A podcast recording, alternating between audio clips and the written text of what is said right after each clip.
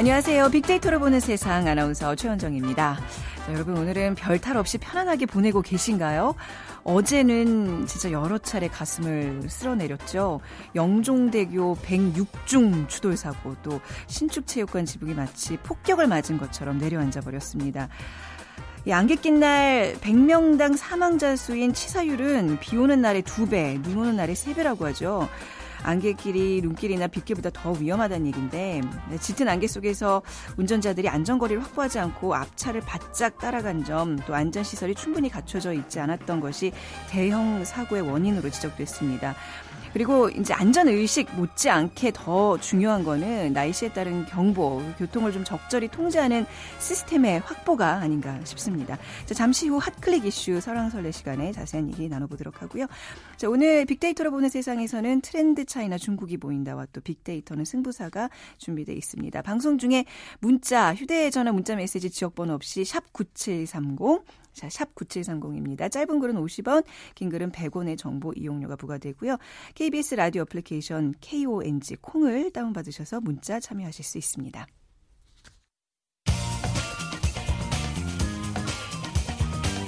핫클릭 이슈 설왕설래 네, 화제 이슈들을 빅데이터로 분석해 보겠습니다. 위키프레스의 정영진 편집장 모셨습니다. 안녕하세요. 네, 안녕하세요. 네. 정영진입니다.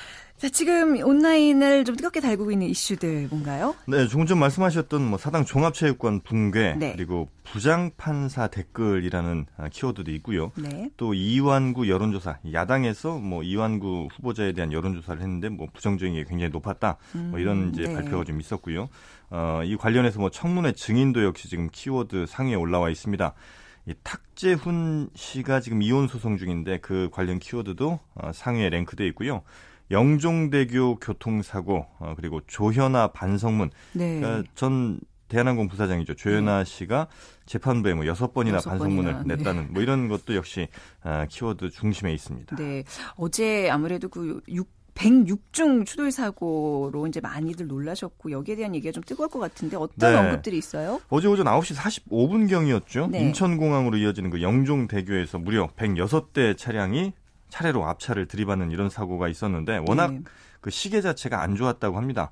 안개가 아주 짙어서 뭐 10m 앞도 잘 보이지 않았을 그런 수준이었다고 하죠. 차라리 이게 또 계속 짙은 안개였으면 그나마 사고가 좀 피해가 덜했을 텐데 네. 안개가 있다가 없다가 하는 바람에 아, 네, 안개가 더, 조금 없는 네. 구간에선 예, 속도를 내다가 네네. 이번에 그, 그 버스도 뭐 100km 시속 100km 가까이 속도를 냈다는 네. 아, 이런 보도도 나오던데 그렇게 갑자기 이제 시야가 뚫렸다가 가려지니까 네. 오히려 사고가 좀 더 심했던 이런 상황이었다고 합니다.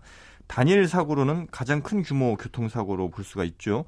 그만큼 버즈량도 적지가 않았는데 뉴스 댓글로는 9,321건의 댓글이 생산이 됐고요. SNS 상에서는 11,000여 건. 그게 어제와 오늘 아침 9시까지 수집된 양입니다. 네. 이 영종대교와 관련해서 가장 많이 등장한 단어들을 좀 살펴보니까 뭐 예를 들면 인천이나 사망, 사고 이런 이제 기본적인 단어들 제외하고요. 가시라는 말이 가장 자주 등장했습니다. 네네. 그러니까 가시거리. 그렇습니다. 네네. 짧은 가시거리 때문에 사고 네. 원인이 이제 컸다 이렇게 이제 판단을 많이 하시는 걸로 보이고요. 네. 다음으로는 뭐 인천공항, 목격자, 부상, 아. 아수라장 뭐 이런 단어들이 이제 빈도수 상위를 네. 기록했습니다. 이게 블랙박스에서 수거된 화면들 보니까 진짜 정말 아수라장이더라고요. 그렇습니다. 예, 예. 네. 생지옥 같은 그런 모습들을 확인했는데, 네. 특히 뭐 그 요즘은 SNS가 아주 활발하게 또 이용이 되잖아요. 네. 어, 그러면서 2010년 거의 그때를 기점으로 그 이후로는 언론사 속보보다 이 사람들의 SNS가 훨씬 빠른 경우가 아, 좀 네. 많거든요. 이번에도 사고 13분 만에 SNS를 통해서 사고 소식이 전해졌는데 이런 것들도 좀 잘 활용하면 이렇게 좀 길게 이어지는 최악의 교통사고는 좀 막을 수 있지 않을까 생각이 그렇죠. 듭니다. 네. 실제로 이제 교통사고를 줄이고 또 피해를 최소화하기 위해 위한 노력들 세계 각국이 이제 열심히 하고 있는데 이 가운데 빅데이터가 활용되는 경우도 있죠. 그렇습니다. 네. 어, 좀 재밌는 통계 하나 먼저 좀 소개를 해드리면 우리는요, 네. 어, 80년을 산다고 가정을 할 때 대략 6년 정도를 이동을 한답니다. 아, 네. 그러니까 25년은 잠자는 데 쓰고 어. 어, 노동에 한 15년 쓰고 네. 미디어 이용, 그러니까 TV를 본다거나 뭐 이런 거 할 때 6년을 쓰고요. 네. 또 이동하는데 6년을 어, 쓴다는 재밌네요. 거예요. 네, 네. 그러니까 6년 동안은 계속 이동만 하는 거죠, 우리가. 네, 네. 어, 그러니 이제 이 이동하는데 어느 정도 좀 안전을 분명히 우리가 기해야 되는 건 맞는 것 같고요. 어, 그래서 유럽과 미국 뭐 여러 사례들이 있습니다만 특히 이제 우리랑 그래도 도로 환경이 많이 비슷한 그러니까 미국 같은 경우는 워낙 도로가 좀 길고 네. 어, 우리랑은 좀 차이가 많이 있죠. 그러다 보니까 이제 우리랑은 조금 그 안전에 신경 쓰는 체계 자체가 좀 다른데 일본은 도로 곳곳에 그 지능형 교통 체계라고 그래서 네. 이 ITS 스팟이라는 장치가 있습니다.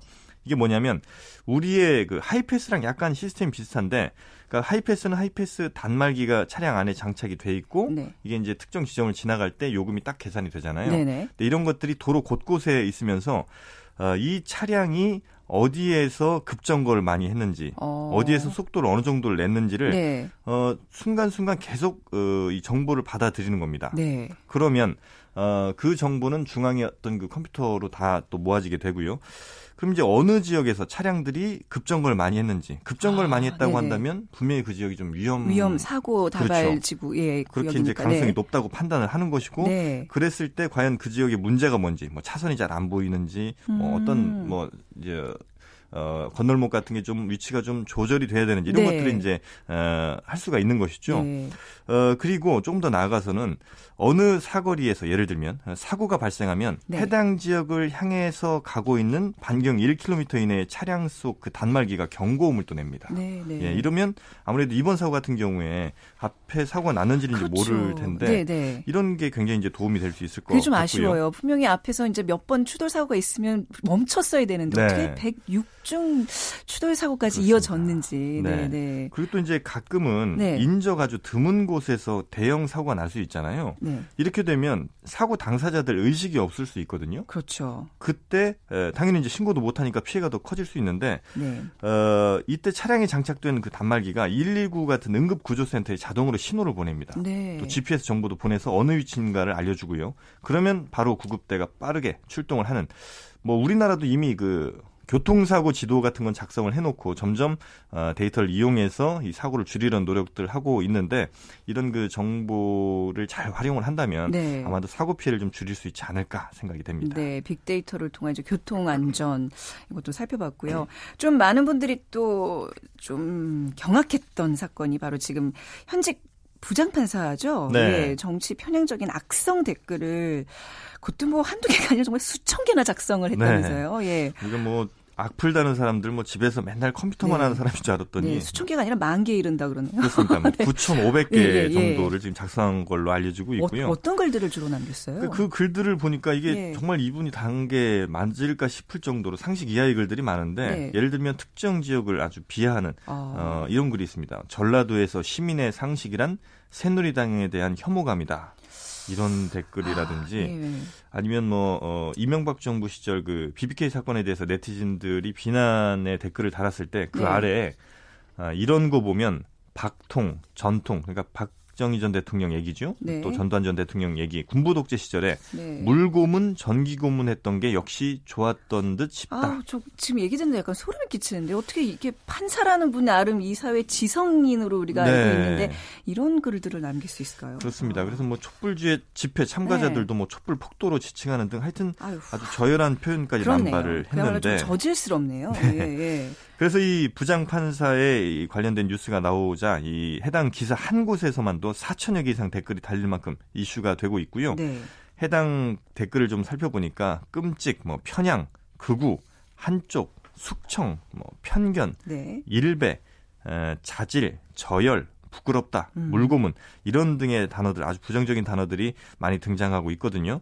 글쎄요, 뭐 해당 부장 판사가 해명을 하긴 했는데 네. 자기 댓글은 맞다 이렇게 확인을 하면서도 그렇게 심한 표현이 아닌 것 같다는 해명을 하면서 다시 한번 또 어, 이슈 논란이 되, 고 있습니다. 몇 가지 그 원문 소개해 주신 것만으로도 이렇게 굉장히 기분이 안 좋은데 이거를 심각하다고 생각 안 한다는 것도 참 그렇네요. 이 판사라는 건 항상 그 공정한 시각을 갖고 있어야 되는 네. 좀 중요한 자리인데 말이죠. 이 혹시 지역별로 이번 이슈에 대한 찬반 혹은 뭐 관심도를 좀 살펴볼 수 있을까요? 네, 이 빅데이터 분석에서 지역별 분석이 상당히 요즘 그 각광을 좀 받고 있습니다. 네. 아, 기업들 같은 경우도 어느 지역에 더 광고를 해야 되는지 이런 것들도 이제 판단할 수 있기 때문인데 네.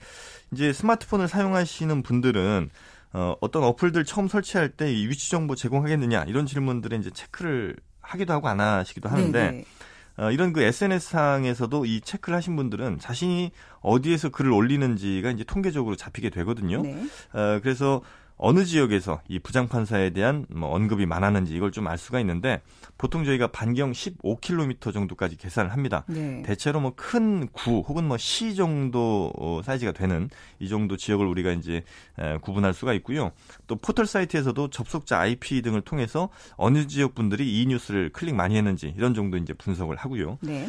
어, 부장판사 어, 악플 부장판사 일명 악플 부장판사와 관련된 social data 가장 많이 검색된 지역은 서울 노원구로 지금 조사가 됐고요. 네. 다음으로는 강남구, 종로 이렇게 순으로 어, 나타났습니다. 약간 뭐 인구가 많은 어떤 그런 특징을 갖고 있는 건가요? 네, 맞습니다. 네네네. 사실 이제 인구 밀도가 좀 높은 네. 지역이고요. 또 젊은 층이 대체로 많이 아, 사는 네네. 지역이 이제 이런 그 절대 수치 자체가 조금 높은 편 높은 그 경향은 나타나고 있습니다. 그렇겠죠. 또 네. 다른 지역을 살펴보면 뭐 부산 그리고 수원, 천안, 대구 이런 순으로 나타났거든요. 네. 역시 뭐 말씀드린 것처럼 그 인구 밀도가 좀 높은 지역들이고요. 네. 또 젊은 분들이 많이 사는 지역이고요. 다만 이제 에, 이런 그 수치 자체가 그렇게 크지는 않습니다. 아직까지는 말이죠. 네. 그래서 이게 지역적 특성이다 혹은 뭐 이 지역의 여론을 대표한다 이렇게 말씀드리긴 좀 어려울 것 같고요. 앞으로 더 많은 이용자들이 SNS 등을 더 많이 활발하게 이용하다 보면 네. 아마 좀 지역별로도 유의미한 에, 결과들을 우리가 좀 분석할 수 있지 않을까 싶습니다. 네. 아까 정영진 편집장께서 이제 일본의 어떤 그 교통 그 네. 시스템 말씀해 주셨는데 4431 뒷번호 쓰시는 분께서 경기도 이천에서 서울로 출퇴근을 합니다. 이천이 안개가 자주 끼는 지역인데 어떨 땐 무섭기까지 할 때가 있어요. 이번 영종도 사고를 계기로 일본처럼 무인 안전 체계를 도입하는 것도 필요하다고 봅니다. 네. 음. 수도권 외곽은 대형 차량이 많아 더더욱 위험합니다. 하시면서 의견 보내주셨습니다. 네. 특히 이제 날씨 데이터랑 네. 잘또 연결한다면 그렇죠. 좋은 결과가 나올 것 같습니다. 네, 오늘 좋은 말씀 잘 들었습니다. 감사합니다. 네, 감사합니다. 위키프레스의 정영진 편집장이었습니다.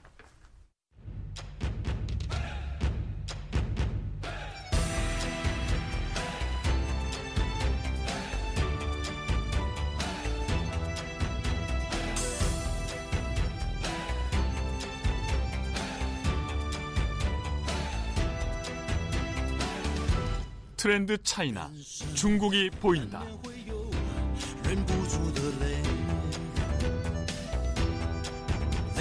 중국 시장의 한 이슈와 트렌드를 분석해 보는 시간 트렌드 차이나 중국이 보인다. 자, 경성대학교 중국 통상학과 곽복선 교수님과 함께 하겠습니다. 안녕하세요. 네, 안녕하세요. 네. 자, 이 시간에 연령별, 성별 이제 소비 트렌드와 투자 전략 분석해 보고 있는데요. 오늘은 좀 또 어떤 계층으로 가볼까요, 교수님? 어, 오늘은 그 우리나라도 마찬가지로 이제 빠른 속도로 늘어나고 있는데요. 네. 어떤 계층일까요? 중국 그 노인들에 대해서 요즘 약간 회색 경고라는 이제 단어들이 유행하고 있잖아요. 아, 노년층 이런 네. 그렇죠. 네, 네. 그러긴 한데 이제 시장의 네. 입장에서는 이제 보통 그 실버 세대 네. 또는 실버 시장 네. 이렇게 얘기를 하고 있기 때문에 저희가 이제 실버 시장에 대해서 한번 알아봤으면 그럽니다. 네. 뭐 우리나라도 이제 노령 인구가 급증한다는 말씀 앞서 하셨지만 중국 같은 경우에는 뭐 실버 세대를 위한 마케팅 전략들에 대해서 조금 더 이렇게 뭐 집중하고 있는 추세인가요?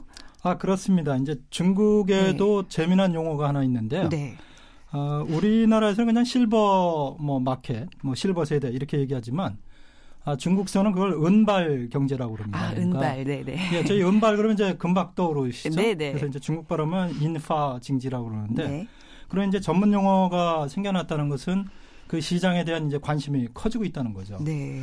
그래서 제가 좀 노인 인구에 대해서 조금 좀 소개를 드리면 아, 사실 이- 우리나라도 고령화 사회에 이미 접어들었는데요. 그렇죠. 네. 아, 중국도 이미 고령화 사회가 되고 있습니다. 왜냐하면 그 65세 이상 인구가 이제 7%가 넘어가면 그걸 이제 고령화 사회라고 그러는데 중국은 이미 2005년부터 그렇게 네. 되고 있습니다. 근데 놀라운 게 이제 중국은 물론 인구가 많아서 그렇습니다만은 아, 60세 이상 인구가 2억 명이 넘어요. 네. 그다음에 65세 이상도 1억 한 4천만 명 정도 됩니다. 그러다 보니까 그 시장이 상당히 커지고 있고 네.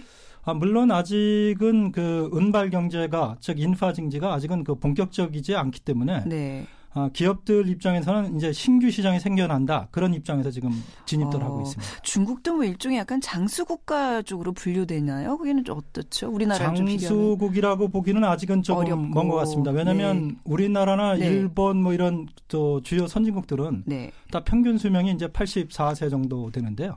중국은 지금 한 76세 정도에 아, 와 있습니다. 그렇군요. 뭐 시장 규모도 뭐 지금 말씀하신 뭐 억 단위니까 어마어마할 예, 것 예. 같은데 어떤가요? 사실 그 네. 중국 시장을 얘기하다 보면 항상 그 수십조 단위가 왔다 그러니까 좀 갔다 약간 가늠이 안 될 정도로 너무 커요 스케일이. 네. 그렇죠. 예. 네. 그래서 사실 이제 그 은발 경제는 얼마나 될까 이게 상당히 궁금했는데 네. 저도 조사를 해보니까 우리나라 돈으로 약 한 700조 원 네. 정도 됩니다. 그래서 아마 이게 우리 그 시저 저 청취자 여러분께서는 좀 이렇게 감이 안 오실 것 같은데요. 네. 그냥 우리나라 예산의 한 두 배 정도 네. 된다고 보시면 그렇죠. 되겠습니다. 65세 인구가 1억 3800만 명이면 이 정도 네. 되겠네요. 네. 그렇습니다. 1억 네. 한 4천만 명 되니까 그렇게 되죠. 네. 그래서 사실 그 은발 경제에서 이제 보는 그 여러 가지 이제 시장이 있는데 나눠 보면은 이제 노인들이 주로 사용하는 용품들, 네. 물론 뭐 보청기라든가 이런 것들 있지 않습니까? 그런 이제 노인 용품 시장이 한 70조 원. 그다음에 이제 노인들만을 위한 이제 의류가 따로 있어요. 네. 그래서 의류 시장이 약 한 17조 원 정도 되고 있습니다. 근데 이게 어느 정도 되는 거냐면 아직은 굉장히 작은 겁니다. 왜냐하면 중국의 네. 전체 소비 규모가 이제 800조에 가깝기 때문에 사실 그 우리나라 돈으로 네. 700조 원이라는 게 이제 별로 그렇게 큰 규모는 음. 아닙니다. 중국 돈으로 따지면 이제 4조밖에 안 되거든요. 아. 그러니까 굉장히 네네. 작은 거고 네. 실제로 이제 중국의 그 시장 규모가 이제 그 정도인데 우리나라는 어느 정도냐? 우리나라는 한 6에서 한 7조 원 규모. 네. 그 정도 되고 있습니다. 그러니까 주- 중국이 상당히 큰 거죠. 우리나라 네. 한 100배 정도의 규모를 갖고 네. 있으니까. 이 노인 그러니까 실버 시- 세대들의 어떤 소비 문화라 그러면 뭐 예전에는 우리나라도 그랬잖아요. 될 수 있으면 이제 어르신들은 아끼고 필요한 거 네, 사지 네, 네. 않고 그래서 어떻게 좀 주목받지 못하는 소비 계층이었는데 네. 어떻게 중국은 어떤가요? 이게 뭔가 시장 규모도 막 커지는 이제 추세라고 하셨는데 네, 네. 뭐좀 특별한 제품들이 인기를 모으는 어떤 그런 특징을 볼 수 있나요? 아, 네, 그렇습니다. 네. 중국도 최근에 들어와서 이제 네. silver market에 대한 중요성이 커지면서 아, 기업들이 거기에 이제 관심을 많이 갖기 네. 시작했어요. 아, 그래서 이제 첫 번째로 지금 많이 떠오르고 있는 게 아, 실버 그 타운을 구성하겠다. 네네네. 그래서 중국의 이제 유명한 그 건설 업체들 이런 데가 뛰어들고 있고요. 요새 이제 좀 인기를 끌고 있는 것은 소위 이제 노화 방지죠. 안티 네. aging 제품들이 에, 유행하고 있습니다. 또한 이제 헬스케어. 아마도 노인네가 다 되다 보면 네. 예, 건강 이런 걸 챙길 수밖에 없겠죠. 네. 또 하나는 이제 우리 노인들도 그렇지만 그쪽 노인들도 주름이 가거나 이런 걸 되게 싫어하기 때문에 네. 그 안티에이징 제품들이 지금 상당히 뜨고 있습니다. 역시 우리나라 마찬가지로 이제 본인을 위한 투자에 좀 아낌없는 그런 추세군요. 예, 네, 예. 네, 네. 그래서 수치로 좀 말씀드리면 네. 안티에이징 제품은 한 8조 원 정도. 어, 그 다음에 헬스케어 시장은 아무래도 좀 크기 때문에 한 20조 원 정도 이렇게 달하고 있습니다. 네. 자, 뭐 아무래도 이제 소득 수준이 이제 높아지면 이렇게 어떤 외모나 이런 거에 좀 신경을 많이 쓰게 될 테고 우리나라 이제 기업들도 이런 좀 이런 면에 좀 치중을 해서 전략을 좀 이렇게 예, 바꿔야 되겠네요. 네, 네, 네, 네. 네. 사실 그 이 실버 마켓은 이제 형성되고 있는 시장이어서 네, 네. 뭐 성공한 기업들이 그렇게 눈에 확 띄게 있지는 않습니다. 하지만 이제 우리 기업 중에 상당히 좀 독특한 기업이 하나가 있는데요. 네. 물론 업체 이름이 소개돼서 어떤지 모르겠습니다만은 그 누가 의료기기라고 네. 이 업체는 이미 한 2000년대 초에 이 실버 마켓을 목표로 해서 이미 중국 시장에 들어갔습니다. 들어가서 네. 그 온열 침대기라고 그래서 이제 이렇게 치료를 받고 네. 이제 노인들이 이제 편하게 이제 사용할 수 있는 그런 것들을 어, 생산하고 음. 있는데 이미 벌써 어, 연한 2천억 이상씩 팔고 있고요. 네. 중국에서요. 그다음에 이제 대리점이 한 1,400개 정도. 음. 그러니까 사실 어, 그 당시에 우리 다른 업체들은 아, 실버 마켓 아직 형성도 안 돼 있는데 그러니까요. 어떻게 들어가느냐. 네, 네, 네. 그런데 이제 누가 의료기기는 좀 생각이 아, 달랐습니다. 해안이 있으셨군요. 네, 왜냐하면 이제 중국이. 고령화된다 예. 이런 걸 이미 예측을 하고 어, 이제 들어가서 좀 우리나라에서도 잘 팔리고 있으니까 네. 아, 중국도 이제 소득 수준이 조금씩 올라가면 네. 어, 잘 팔리지 않겠냐. 그래서 지금 음. 상당히 성공적인 그런 길을 음. 걸어가고 있습니다. 뭐 소위 뭐 블루오션이라고 봐도 될까요? 아직 많은 어떤 지- 진출한 기업들의 수가 그, 네. 그 공, 수요를 좀 따라가지 못하는 상황인가요? 지금이라도 뭐 늦지 않았다고 봐야 될까요? 아, 늦지 않았습니다. 네. 왜냐하면 어, 방금 말씀드렸듯이 이제 떠오르는 시장이라 네.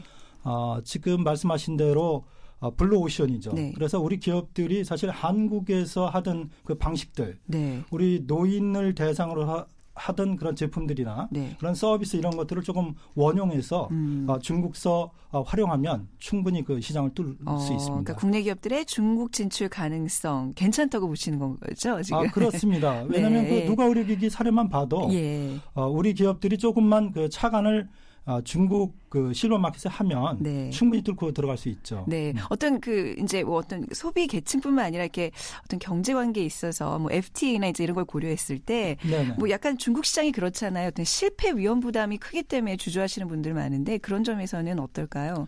아, 지금 네. 한중 FTA가 이제 이미 작년에 타결이 됐고 네. 물론 이제 자세한 내용은 아직 공개가 안 되고 있습니다만은 그 중에 하나 저희가 이제 유심히 봐야 될 게 뭐가 있냐면 그 건설 시장에 대한 거 문호를 좀 음, 열었어요 중국이요. 네.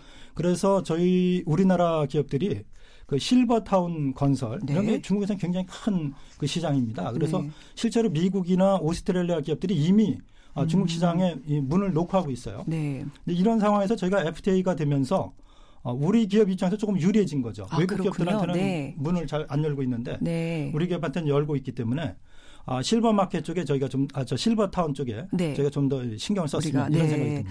그러면 이제 뭐 만약 그 장밋빛의 어떤 기대감으로만 들어갈 수는 없는 거잖아요. 좀 그렇습니다. 네. 중국에 진출하고자 하는 이런 기업들이 좀 주목해야 될 부분, 또 좀 주의해야 될 부분 이런 거 있으면 소개해 주시죠. 아, 중국의 그 노인들은 여전히 아직은 이제 소득 수준이 그렇게 높은 수- 단계가 아닙니다. 네. 실제로 이제 소득 수준이 높은 사람들은 지금 현재 40대, 50대 초반들이 이제 소득이 높은 상태인데요. 네. 이 사람들이 이제 본격적으로 노인들이 되는 한 그렇죠. 10년 후쯤이 되면 그렇겠네요. 아마 네. 실버 마켓이 아주 본격적으로 커질 겁니다. 네. 그렇기 때문에 지금 단계에서는 우리나라 기업들이 조금 어, 신중한 스탠스로 이제 진입해 들어가야 되지 않을까 이렇게 보고 있습니다. 네. 자, 오늘 그 이제 많은 다양한 그 일, 저기 중국의 이제 소비 계층 중에서 이제 실버 세대에 대한 얘기 좀 나눠봤습니다. 자, 오늘 말씀 잘 들었습니다, 교수님. 네, 감사합니다. 트렌드 차이나 중국에 보인다 경성대학교 중국 통상학과 곽복선 교수와 함께했습니다.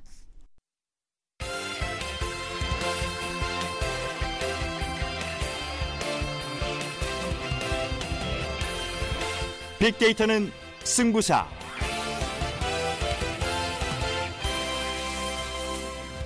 승부를 가르는 스포츠 빅데이터의 세계로 여러분 안내하겠습니다. 한국 스포츠 과학기술 포럼 사무총장이신 상명대학교 오일영 교수와 함께합니다. 안녕하세요, 교수님. 네, 안녕하십니까. 네. 자, 오늘은 농구 얘기네요. 예, 네, 그렇죠. 네. 네. 오늘 어떤 얘기 나눠볼까요? 네. 예, 뭐 최근에 이제 창원 LG 네. 한 10연승, 11연승까지 올라왔는데요. 네. 상당히 대기록을 세우고 있죠. 창원의 LG 같은 경우에는 작년에 그 정규리그 우승팀인데 네. 그 당시에도 13연승의 어떤 돌풍을 일으키면서 우승을 만들어냈거든요. 네. 이번에도 이제 기대를 했습니다만 이제 그 어, 원주 동부에게 아깝게도 이제 11연승에서 마감이 됐어요. 네. 그렇지만 상당히 또 하여튼 대단히 잘 싸우고. 예, 좋은 어떤 성적을 거두고 있다고 볼수 네. 있습니다. 지난주에 한 청취자분께서 창원 LG 세이커스의 10연승의 기록 빅데이터로 좀 풀어봐달라고 하셨어요. 그래서 이제 오늘 그 얘기를 좀 본격적으로 해볼 텐데 이제 농구가 이제 후반부에 들어서면서 선두권 경쟁이 굉장히 치열한데 어떻게 진행되고 있는지 좀 먼저 좀 이제 총평을 네, 그렇죠. 해주시면 네. 아마 그 1위에서 3위까지는 변함없이 지금 울산 모비스에서 그 원주 동부까지 이루어지고 있는데요. 네. 예, 지금 이제 창원 LG가 4위를 달리고 있어요. 공동 4위. 근데 상당히 그 이전에 이제 그 선수들이 좀 많이 좀 힘들었었죠. 문태풍 선수라든지 문태종 선수라든지 김영환 선수가 부상으로 인해서 팀에 도움이 안 되다 보니까 중하위로 쳐졌었는데 네.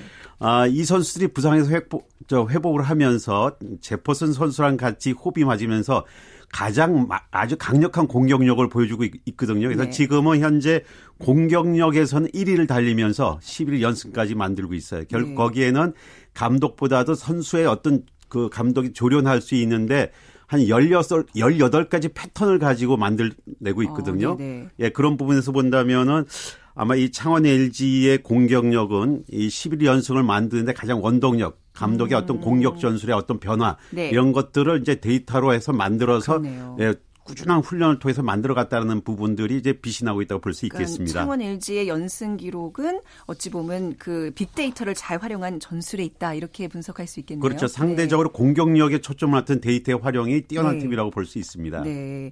자, 이번 농구 시즌의 돌풍 원주 동부 얘기를 안 할 수 없, 안 할 수 없죠. 작년 최하위에서. 이번 시즌 좀 우승을 다툴 정도로 좋은 경기력을 보여주고 있는데 그 젊은 신세대 감독인 김영만 감독에 대해서 어떻게 생각하시나요? 좀 소개를 해주신다면요. 네, 최근 농구에서 상당히 이제 관심의 대상이 되는 감독인데요. 네. 작년 시즌까지 그 원주 동부가 이제 최하위를 달렸어요.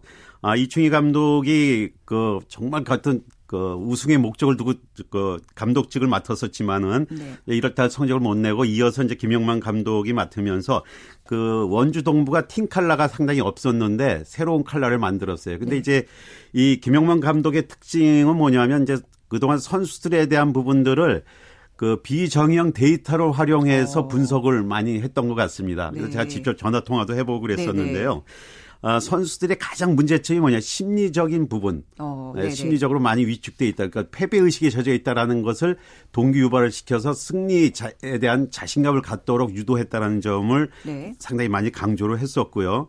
그다음에 이제 두 번째로서는 이제 그 김영만 감독이 주장한 것이 이 다른 팀에 비해서 이 데이터를 분석을 해보니까 네. 워낙이 그 실점 확률이 너무 많았었어요. 네. 그래서 이 실점을 최소화할 수 있는 수비력을 좀 강화시켜야 되겠다. 네. 그래서 이제 수비에서 실점을 최소화할 수 있는 전략을 약 30가지를 개발을 했습니다. 그 물론 데이터에 근거를 해서 그 맞춤식 상황에 따라서 맞춤식으로 이렇게 만들어졌는데 그런 것을 이제 선수들이 잘 따라하면서 팀이 상당히 그이 그 상승세에 올라섰고요. 네. 또한 가지는 이제 선수들과의 소통이 상당히 선수들과의 그 소통. 적극적으로 했었죠. 그래서 그게 중요하죠. 그렇습니다. 네, 네. 김주정 선수 보통 이제 감독들이 지시적이지 않습니까? 네. 너 이렇게 가고 이렇게 움직여 이렇게 했는데 이 김영만 감독은 특히 이제 김주성 선수가 그이그 원주에서는 상당히 핵심 선수인데 경기 중이거나 훈련 중에 본인이 원하는 걸 감독이 수용을 해서 네. 그 거기에 맞게끔 전술적인 걸 만들어 줬다는 거죠. 네. 그러니까 선수들이 자- 책임감 이 있으니까 더 열심히 뛸 음. 것이고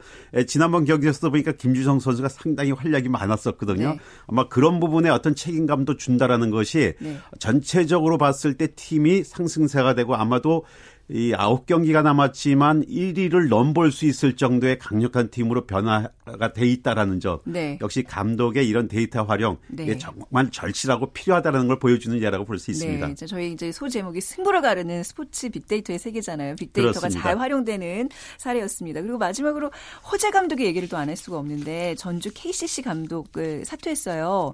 그 이후에 이제 거취에 대해서 많은 팬들이 좀 궁금해하실 것 같은데 어떤 계획이 있으신지 그분은 네. 예, 그렇습니다. 예, 지난주에 이제 인터넷 검색 순위에서도 뭐 1위까지 올라갈 네. 정도로 많이 관심이 있었지 않습니까? 상당히 우리 농구계에서는 정말 전설이라고 할 수 있을 정도로 상당히 그렇죠. 대단한 선수이자 감독이었는데요. 어, KCC 감독을 2005년서부터 맡았었는데 결국은 성적 부진 때문에 이제 물러나게 됐죠. 뭐 본인의 어떤 의지라고는 합니다만은 그동안의 성적을 보면 이번 시즌에서 승률이 32%밖에는 안 돼요. 네네. 예, 그 그만큼 이제 승률에 목말라 있다라는 부분이 팬들이라든가 이제 관계자들한테 상당히 이제 조금 그 기대감에서 벗어나게 됐었고요. 네. 근데 그런 부분들을 본다면은 역시 이 감독은 화려한 선수의 경력이라든가 이런 것도 중요하지만 아, 네. 그 성적으로 어떤 평가를 받는다라는 부분을 얘기할 수 있지 않습니까? 네네. 예, 그런 부분에서 이제 성적이 나지 않으니까 역시 그 허재 감독이나 이충희 감독이나 마찬가지로 네. 감독직에서 이제 물러나게 됐는데 아마 개인적으로는 이런 기회에 조금 휴식을 취하면서 네. 조금 더 이번 기회에 이런 방송을 좀 듣고 음, 네. 어, 빅데이터를 좀 많이 활용을 하면서 새로운 전략 전술을 가지고 네. 또 조만간 감독으로 또 복귀해야 되지 않을까 이런 네. 생각도 해볼 수가 있을 겁니다. 자체로도 굉장한 데이터를 갖고 있는 분이시잖아요. 그렇습니다. 그렇죠? 네, 예. 어, 뭐 선수 시절에 보면은 뭐 네. 가장 중요한 것은 그 허재 감독이 어 통상 선적이 252승 네.